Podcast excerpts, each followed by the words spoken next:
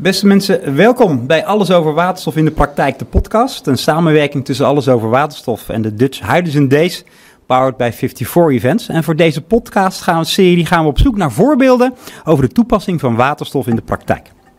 In deze tweede aflevering van 2022 bespreken we het project de Eco Excavator. En hiermee kunnen traditionele graafmachines worden omgebouwd naar zero-emissie graafmachines die worden aangedreven door groene waterstof. De gasten van vandaag voor deze podcast zijn eh, Michel Tamarsians, die is werkzaam bij H2 Storage, en Mies Merlotte, technisch adviseur bij Van Beers Hoogloon BV.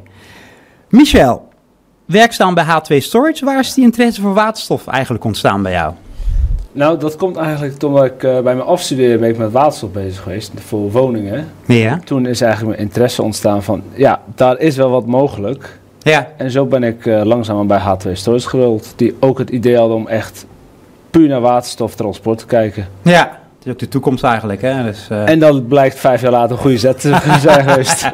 Hartstikke mooi. En Mies, technisch adviseur, wat doe jij als technisch adviseur precies?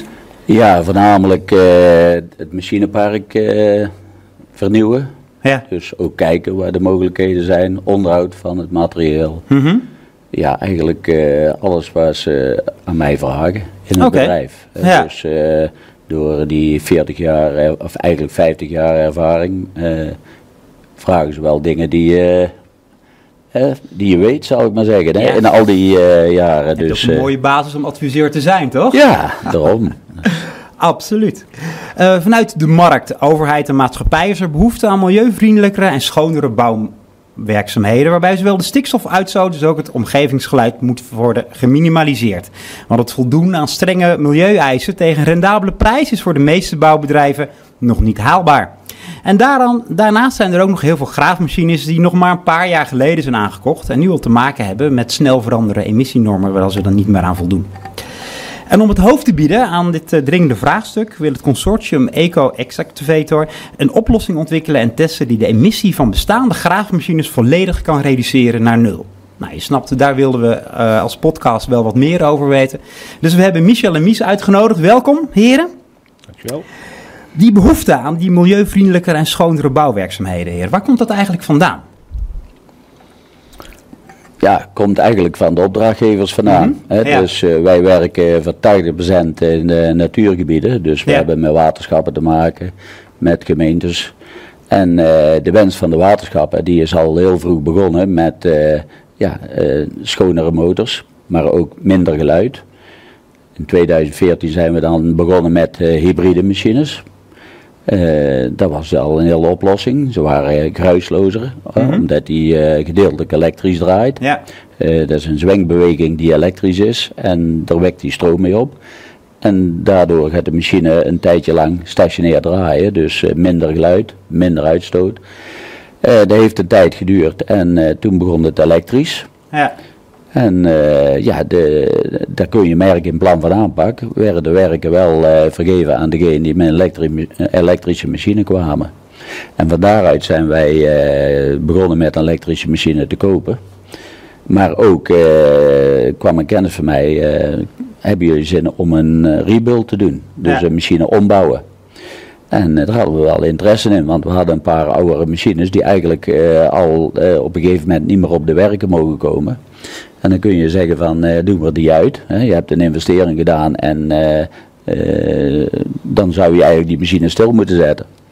Dus we hebben gezegd ja, dan ombouwen naar elektrisch. Alleen in, toen we ermee begonnen, toen kwamen we eigenlijk op het verhaal waterstof. Ja. We hoorden, dat was eigenlijk in het begin allemaal het waterstof. Van, dat is eigenlijk toch qua kracht. Want wij kijken wel dat de machine moet dezelfde kracht kunnen blijven behouden. Mhm. Mm -hmm. We merkten wel dat elektrisch uh, niet haalbaar was in de zin van dat de accu dan snel leeg is.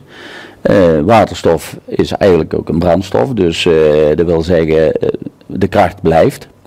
En toen hebben we dus een, een, een dingen aangevraagd, een subsidie aangevraagd bij DKDI om een kraan om te bouwen, een rebuild naar een gebruikte kraan, dus een rebuild naar waterstof. Dus klanten vragen eigenlijk, of opdrachtgevers Ja. vragen eigenlijk Ja. om Ja. eh, milieuvriendelijke en schonere eh, eh, uitvoering van de, Ja. van de opdrachten.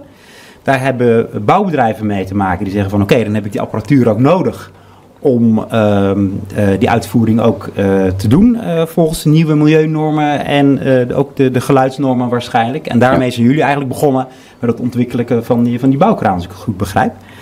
Eh, maar in jullie tekst, eh, die ik net voorlas van de website, zeggen jullie dat het ook heel lastig is voor bedrijven om tegen een normale prijs, een rendabele prijs, te voldoen aan die eisen.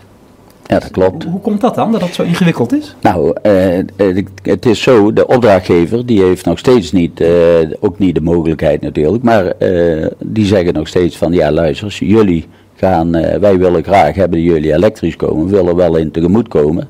Ja. Met eh, brandstof hebben ze dat ook gedaan gehad, als je AOV eh, tankte dan werd het ook vergoed. Ze willen voor elektrisch ook een vergoeding doen. En ja, voor bouwbedrijven dus, de, dus eigenlijk in de wegenbouwsector. Hè, de gemeente Eindhoven bijvoorbeeld, die wil in de binnenring volledig elektrisch gaan draaien. Die heeft dan de mogelijkheid om een elektrische aansluiting op het werk te, te zetten. Ja. En eh, dus ze willen wel tegemoet komen, maar het vergoedt nooit het hele bedrag. Deze is het hem net. Dus eh, ja, we moeten en het, we komen er ook niet onderuit. Nee. Om er, en we hopen in de toekomst dat het allemaal wel geregeld wordt, want als iedereen er naartoe gaat, heeft ook iedereen diezelfde kosten. Ja, precies. Hey Michel, ehm, jullie zijn bezig hè, met het project de Custa. Ja. Dat is die, eh, de, de, de graafmachine op waterstof.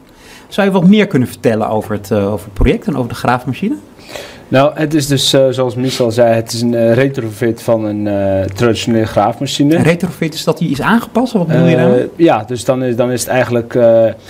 nou, ik zal bij, het is bij misschien wel volledig vernieuwd. Het hele batterijsysteem, het hele zwenksysteem, eh, Mhm. alles is eigenlijk opnieuw uitgevonden, om het ja. zo te zeggen.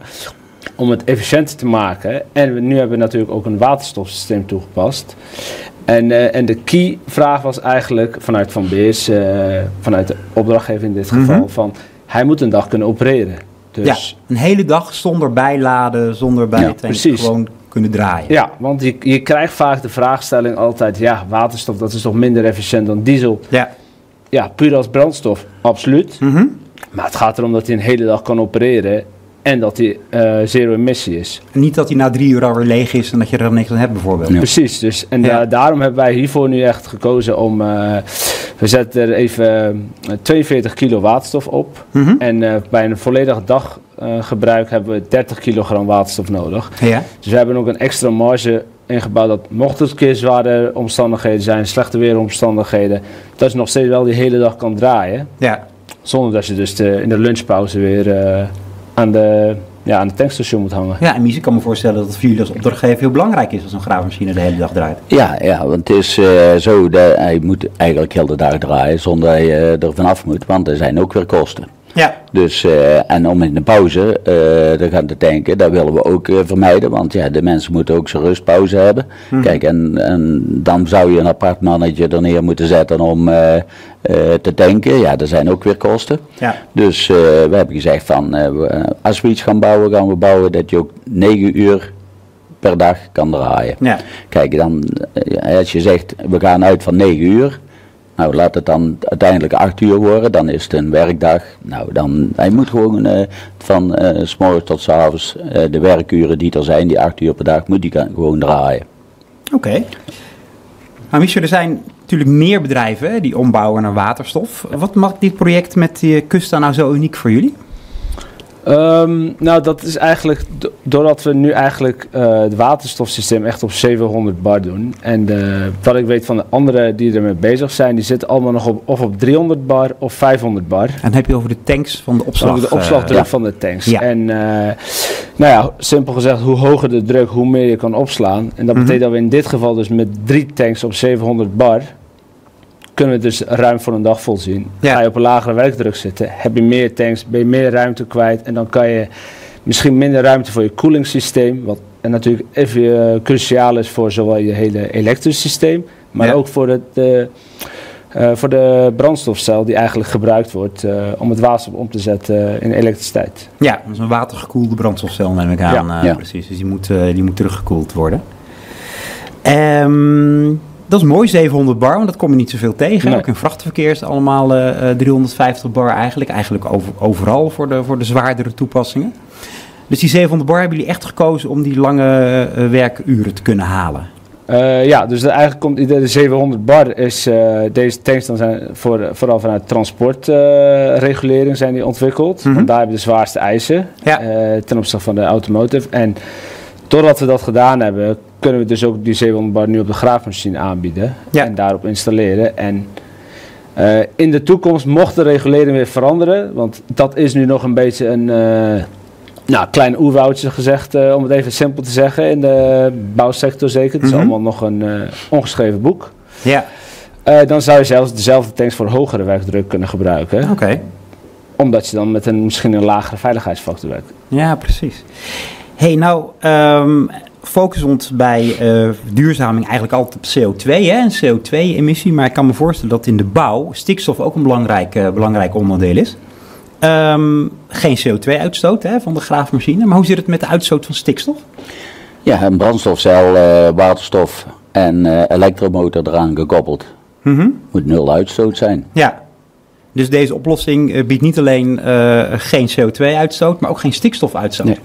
Dus dat, dat het mogelijk maakt, dan denk ik, om zo'n graafmachine ook in Natura 2000 eh, eh, gebieden Ja, in te ja, ja. zetten, omdat je Ja. dus geen, eh, geen Ja, daar werken we ook in, in die gebieden. Hè? Dat werken jullie nu ook al in? ja, ja. Oké.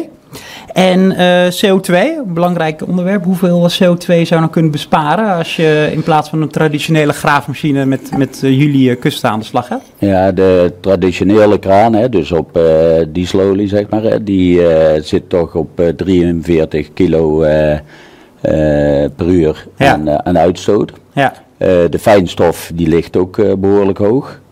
Hè, dus eh, ja, alles bij elkaar is dat veel. een flinke Want eh, een, een, een normale auto die zit op, eh waar zal die zitten? Op een, een, ik denk maar op 6 kilo eh, ergens eh, qua Mhm. uitstoot. ja, Dus wat dat betreft eh, is dat best veel. ja, En als je dat kunt besparen door eh, met, met een brandstofcel te werken, dus eh, op, puur op waterstof, dus Ja. niet een verbrandingsmotor. Want eh, de- kijk, een verbrandingsmotor zit ook nog op het moment met uitstoot. Ja, omdat die nog gedeeltelijk op diesel. eh eh, daar zijn ze natuurlijk ook mee bezig om dat allemaal beter te krijgen. Maar eh, op het moment is nog steeds dat de brandstofcel is nul uitstoot. volledig zero emissie. Ja. Dat, dat moet je hebben in Volledig. de gebieden, toch? Ja. Of niet? Ja, precies. Nou, het is natuurlijk een super interessant project, Michel.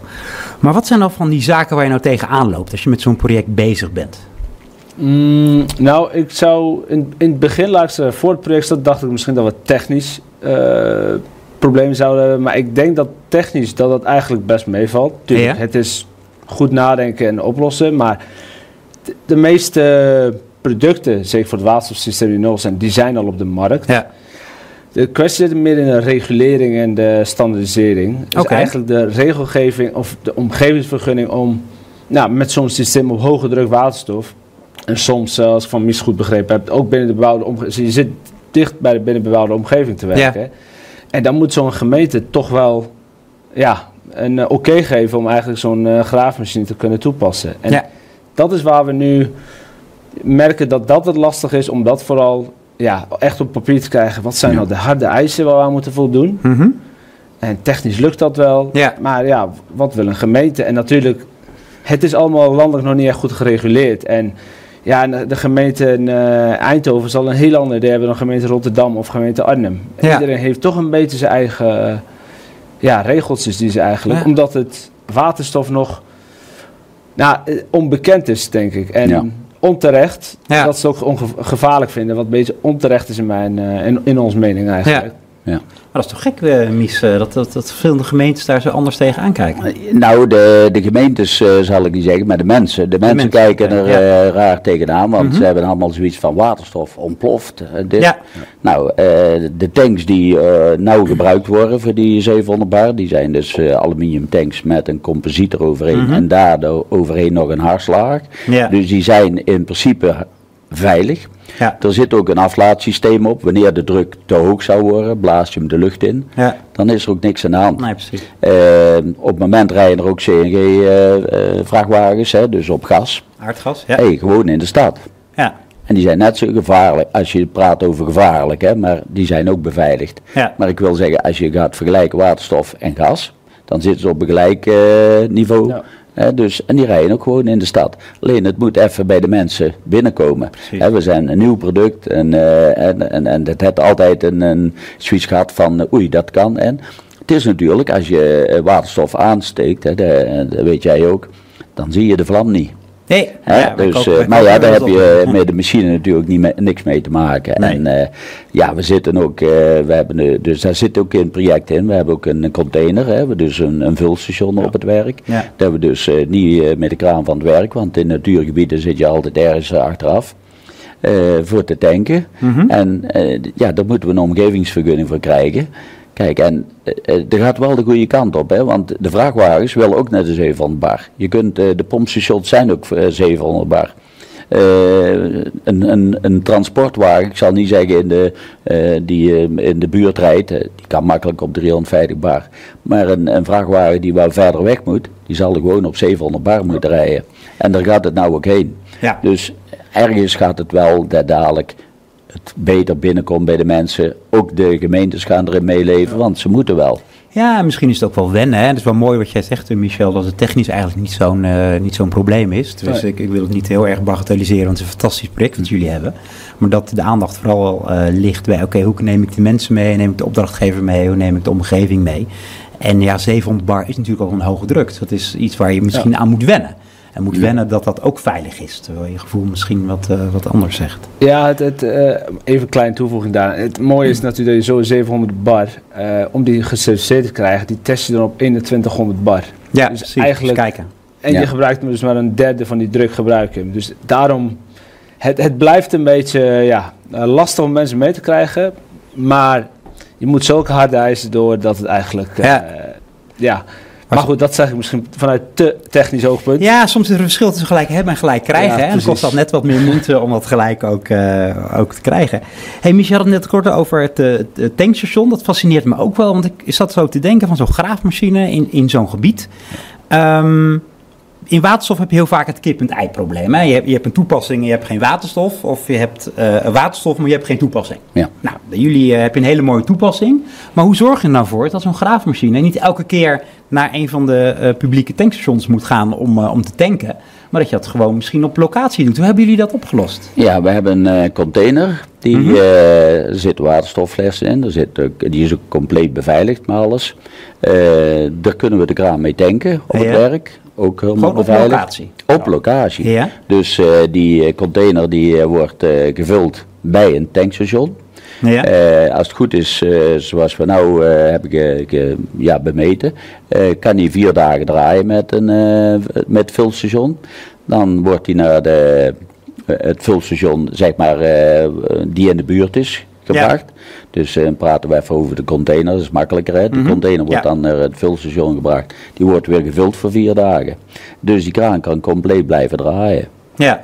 En ja, er zijn al bedrijven, Ginaf is er ook mee bezig, eh, een tankwagen. Dus eh, compleet die op het werk komt en de, de waterstof levert. Ja. Dus het gaat steeds verder. Hè. Ja. De- de- je moet daar zien dat dadelijk eh, gewoon een tankwagen komt, net als de dieselolieboer. Dan komt, eh, komt hij met een. eh, en eh, Vissers is er al mee bezig om dat voor elkaar te krijgen. Dat hij met een, een, een, een tankwagen met waterstof op het werk komt. ja. En dat je dan kan tanken. Ja, die komt dan gewoon aftanken. Dus dan wordt dat ook weer eenvoudiger. Nou zit je natuurlijk, eh, kijk, als je in de stad bezig bent, en, eh, dan, dan kan zo'n tankwagen natuurlijk gewoon eh, op de plek komen. Maar als je in een natuurgebied zit waar het heel slecht is, wij Mhm. werken veel met heel brede rupsen, natte gro- ondergronden, dan kan hij daar niet komen. En dan is zo'n tankstation of zo'n container met, met eh, brand- waterstofflessen, is dan een oplossing. En die kan daar dan wel komen. Ja, die kan gewoon Ja, op die, locatie die wordt dan gebruikt gewoon worden. op een, op een, inderdaad op een truck. Je zet de container af en de truck rijdt weer weg. En Ja. het bespaart dus ook tijd. Dan hoef je niet eh, eerst over te hevelen van Nee, het ene naar het andere. Ja. Maar je hebt gewoon letterlijk een vulstation op Dus locatie. eigenlijk hebben jullie op- een oplossing voor en eh, eh, emissieloos de, de, de graafmachine laten draaien, maar ook van hoe komt hij aan zijn waterstof. Ja. Dus kip en ijs zijn samen. heeft het veel voordelen, want een, eh, een, een, een container, we hebben dus nou ook containers die bij een kraan horen met dieselolie. Ja. Maar een lekkage, eh, hoeft maar ge- geknoeid te worden of wat dan ook, zit het wel in de grond. Ja. Vervuiling. Ja. waterstof, ja, hij kan eh, afblazen, maar er gaat lucht in en is, is weg. Het is licht dan lucht, hè? dus het Ja. gaat inderdaad Ja. lucht in en je Ja. hebt geen, eh, geen milieu. Geen vervuiling, geen Nee, milieuschade. milieuschade, hartstikke mooi. Het klinkt bijna te mooie markt te zijn. Laten we eens over de kosten hebben, heren. Ehm, want als ik nou als MKB-bedrijf zo'n zo'n graafmachine wil hebben, hè, waar moet ik dan aan denken? Is dat nou heel veel duurder dan een traditionele eh dieselgraafmachine? Nou, het, eh, het is de, de ontwikkeling op dit moment zal wat hoger liggen. En vandaar dat we ook een subsidieproject natuurlijk gestart zijn om Ja. eh, deels gefinancierd te krijgen. Maar het doel is altijd wel dat het echt competitief wordt met op zijn minst elektrische graafmachines. Ja. En dan moet je denken, eh, wat, welk bedrag? eh, Ja, je moet het eh, ten opzichte van een eh, traditionele machine, dus op dieselolie, moet je tellen Ja. aan het dubbele. Het dubbele. Oké. Ja, daar zit eh, de, ja, de elektrische zit er nog iets boven, maar die zal ook wel op eh dat niveau komen. Maar Mhm. eh, wij zijn ervan overtuigd en, en daar gaat het ook naartoe dat die dadelijk gewoon op hetzelfde niveau als een elektrische machine moet komen qua kosten. Ja, en misschien is het nu dan ook wel de keuze tussen eh, op dieselgraven mag niet eens op heel veel plekken meer, of, of in de toekomst niet meer. En met, Ja. met deze machine kan het gewoon wel. Ja, Ja, en als je tenders binnen moet halen, is het toch, speelt volgens mij meer en meer een rol bij de overheid of je zero emissie bent. Ja, en precies. eh, ja, wat, het, het kan natuurlijk nog lager de kosten, want we zitten nu allemaal, eh wat jij ook net zei, nog steeds wel met een beetje een kip en ei. Ja. Op het moment dat of de tanks, eh, de opslagtanks massaal geproduceerd worden, of de waterstof grootschalig geproduceerd wordt, of de andere onderdelen, ja, op een gegeven moment gaan de prijzen natuurlijk hard dalen. Ja. En dan, ja, dicht bij de traditionele zal het niet zo snel komen. Maar je zal, die factor 2 zal al wel misschien anderhalf worden. Ja, precies. Het is, het nieuwe techniek. Hè? Nieuwe techniek is nou eenmaal wat, eh, wat duurder als je erin Ja. vooruit wilt, eh, wilt lopen. Ehm, als geïnteresseerde van deze podcast, nou eh, luisteren naar dit verhaal en zeggen van nou, ik wil eh, die kusten wel een keer in het echt zien. Waar, waar valt hij te bewonderen? In de Brabanthallen. In toch een bos. als ik het goed heb op eh 11, 12 en 13 oktober. Eh, de stand ben ik even uit mijn hoofd vergeten. Nou, ik denk dat het wel een hele prominente plek eh, krijgt eh, op, de, op de vakbeurs. Ehm, dat klopt. De Custa is inderdaad te bewonderen op de vakbeurs Ecomobiel in de Brabanthallen in Den Bosch op 11, 12 en 13 oktober eh, van dit jaar. Aanmelden kan eh, op de website van ecoexcavator.nl of via de website van ecomobiel.nl en dan zien we u graag daar op de beurs. Michel Tamasians en Michel Malot, hartstikke bedankt dat jullie er waren voor deze podcast en eh, graag tot een volgende podcast.